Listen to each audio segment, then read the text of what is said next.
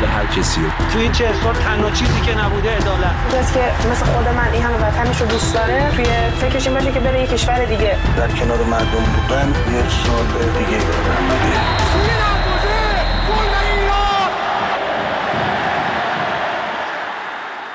سلام به برنامه رادیویی تماشاگران خوش اومدید. کاری از گروه ورزش رادیو فردا. من سعید پیرمحمویی هستم و به همراه همکارم محسا باقری در دقایق پیش رو با شما خواهیم بود. بشنویم سرخط مهمترین خبرها در تماشاگران امروز دوشنبه 17 مهر ماه. وقتی زمین فوتبال تبدیل به محلی برای تبلیغات سیاسی می شود. شعارهای هواداران ایرانی علیه پرچم فلسطین. گرند پری فرمول یک قطر از سومین قهرمانی پیاپی مکس فرشتاپن تا اشتباه محاسباتی لوئیس همیلتون برای سبقت گرفتن.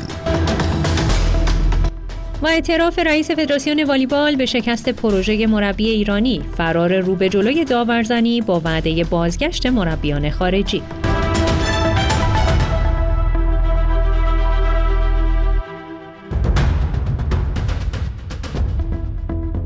هفته هفتم لیگ برتر فوتبال ایران در شرایطی برگزار شد که پرسپولیس برای اولین بار در این فصل در حضور تماشاگرانش بازی می‌کرد. شاگردان یحیی گل محمدی در این بازی خانگی با تکل شهاب زاهدی گلگهر رو شکست دادن و صدرنشین لیگ برتر شدند. جدا از مسائل داوری اما مهمترین اتفاق این بازی روی سکوهای ورزشگاه آزادی رخ داد. تماشاگران پرسپولیس در اعتراض با آوردن پرچم فلسطین به ورزشگاه شعار اعتراضی علیه پرچم فلسطین سر دادند. در پی شعارهای اعتراضی علیه پرچم پرچم فلسطین سهیل مهری رئیس کمیته مسابقات سازمان لیگ از احتمال تعطیلی ورزشگاه آزادی خبر داد. او بدون اشاره به هواشی این بازی و به بهانه امنیت جانی هواداران گفته ساختها و تأسیسات آزادی ایراد داره و با توجه به شرایط زمین چمن شاید نتونیم هیچ بازی رو در این ورزشگاه برگزار کنیم.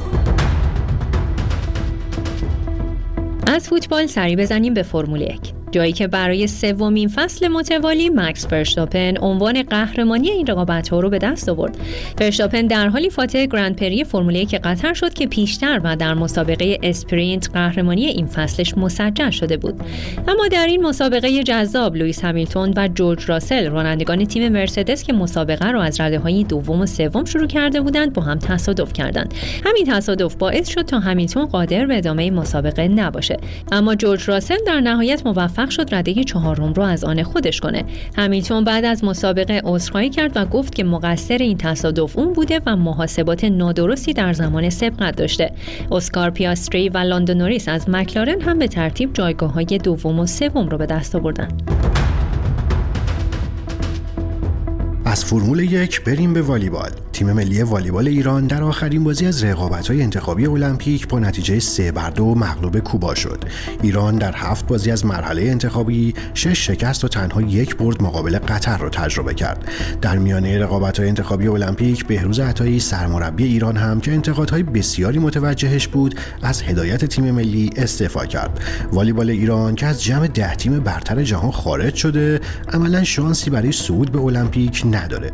محمد رضا داورزنی رئیس فدراسیون والیبال ایران هم بعد از ناکامی در این مسابقات با اعلام شکست استراتژی استفاده از مربی ایرانی گفته به زودی یک مربی خارجی در سطح اول جهان هدایت تیم ملی رو بر عهده می‌گیره تیمی که طی سالیان گذشته و بعد از ورود ولاسکو تبدیل به یکی از قدرت‌های والیبال جهان شده بود و همیشه مربیان بزرگی رو در رأس کار می‌دید حالا تبدیل به تیمی شده که در صعود به المپیک ناکامه تیمی که حالا از گذشته درخشانش حسابی فاصله گرفته.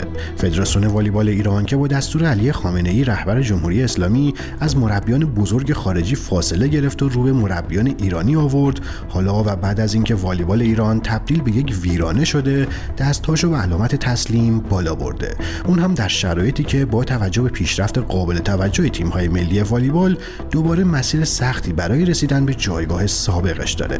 اما در بخش بعدی و با مهمان امشب تماشاگران درباره وضعیت والیبال ایران و پایان کار مربیان ایرانی گفتگو می‌کنیم.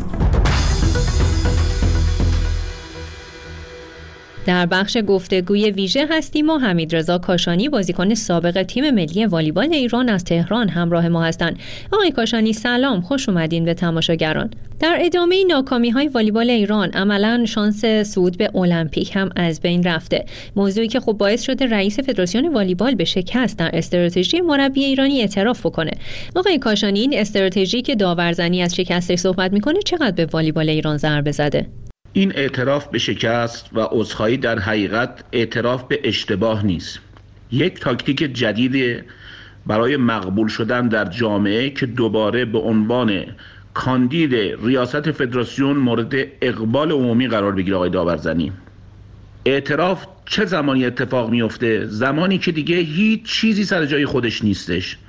اگر این اعتراف این عذرخواهی هم اتفاق نیفته هیچ مشکلی حل نمیشه. همه می‌دونن ما در کجا قرار گرفتیم و چه صدمه ای والیبال ما خورده. اولین خسارت اون عدم حضور در المپیکه.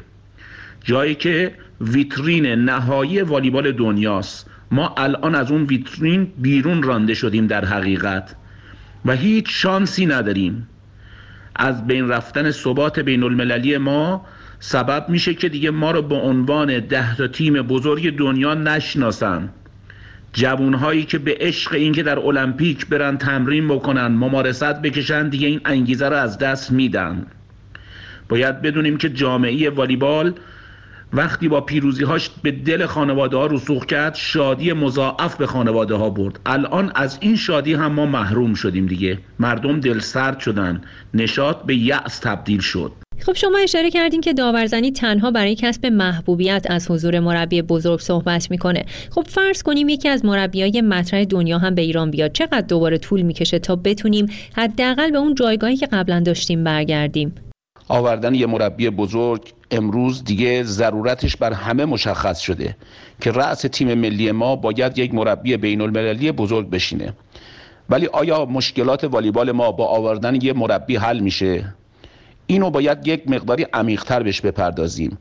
ما در سیاست گذاری هامون در روش هامون باید تغییرات اساسی رو ایجاد بکنیم.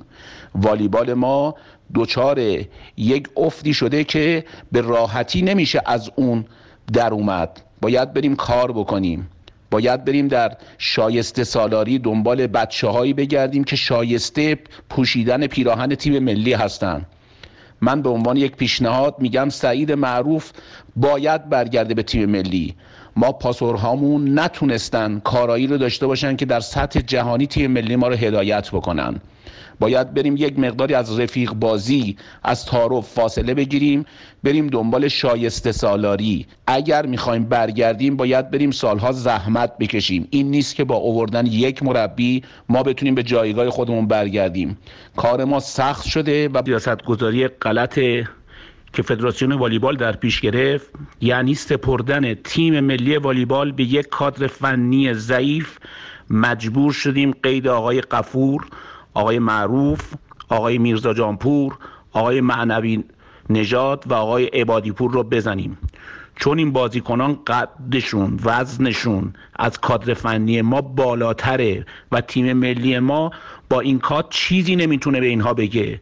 برای اینکه سرمربی بتونه جولون بده آقای عطایی مجبوریم اینها رو کنار بذاریم. می‌خوایم بدونین چه اتفاقی افتاده؟ در سه بازی آخرمون ما از یه آنالیزور استفاده کردیم به عنوان سرمربی تیم ملی والیبال ایران در کلاس جهانی. اونهایی که فنی هستن اونهایی که والیبالی هستن می‌دونن یعنی چی. این یعنی فاجعه. یعنی اینکه انقدر ما این حلقه رو تنگش کردیم که هیچ کسی در این والیبال نبوده رأس این تیم ملی بشینه بعد از آقای عطایی. ببینیم برنامه ریزی چه شکلی بوده که به اینجا رسیدیم. ممنون از شما حمیدرضا کاشانی بازیکن سابق تیم ملی والیبال ایران که مهمون امشب تماشاگران بودید به دقایق پایانی برنامه رسیدیم و منهای ورزش امشب. مونا آشفته بازیکن تیم ملی والیبال زنان ایران که در لیگ ترکیه بازی می‌کنه. ویدئویی در اینستاگرامش منتشر کرد که در اون بدون حجاب اجباری و با پوشش اختیاری برای تیم ترکیه‌ای بازی می‌کنه. ویدئویی که مورد توجه کاربران در شبکه‌های اجتماعی هم قرار گرفته. ملی پوش ایرانی که از سال 1397 در لیگ ترکیه حضور داره با انتشار این ویدئو نوشته معنی آزادی در قفس است اما برنامه ورزشی تماشاگران در همینجا به پایان می‌رسه و تا روزی دیگه که از طریق رادیو فردا دوباره با شما باشیم. وقتتون بخیر. خدا نگهدارتون.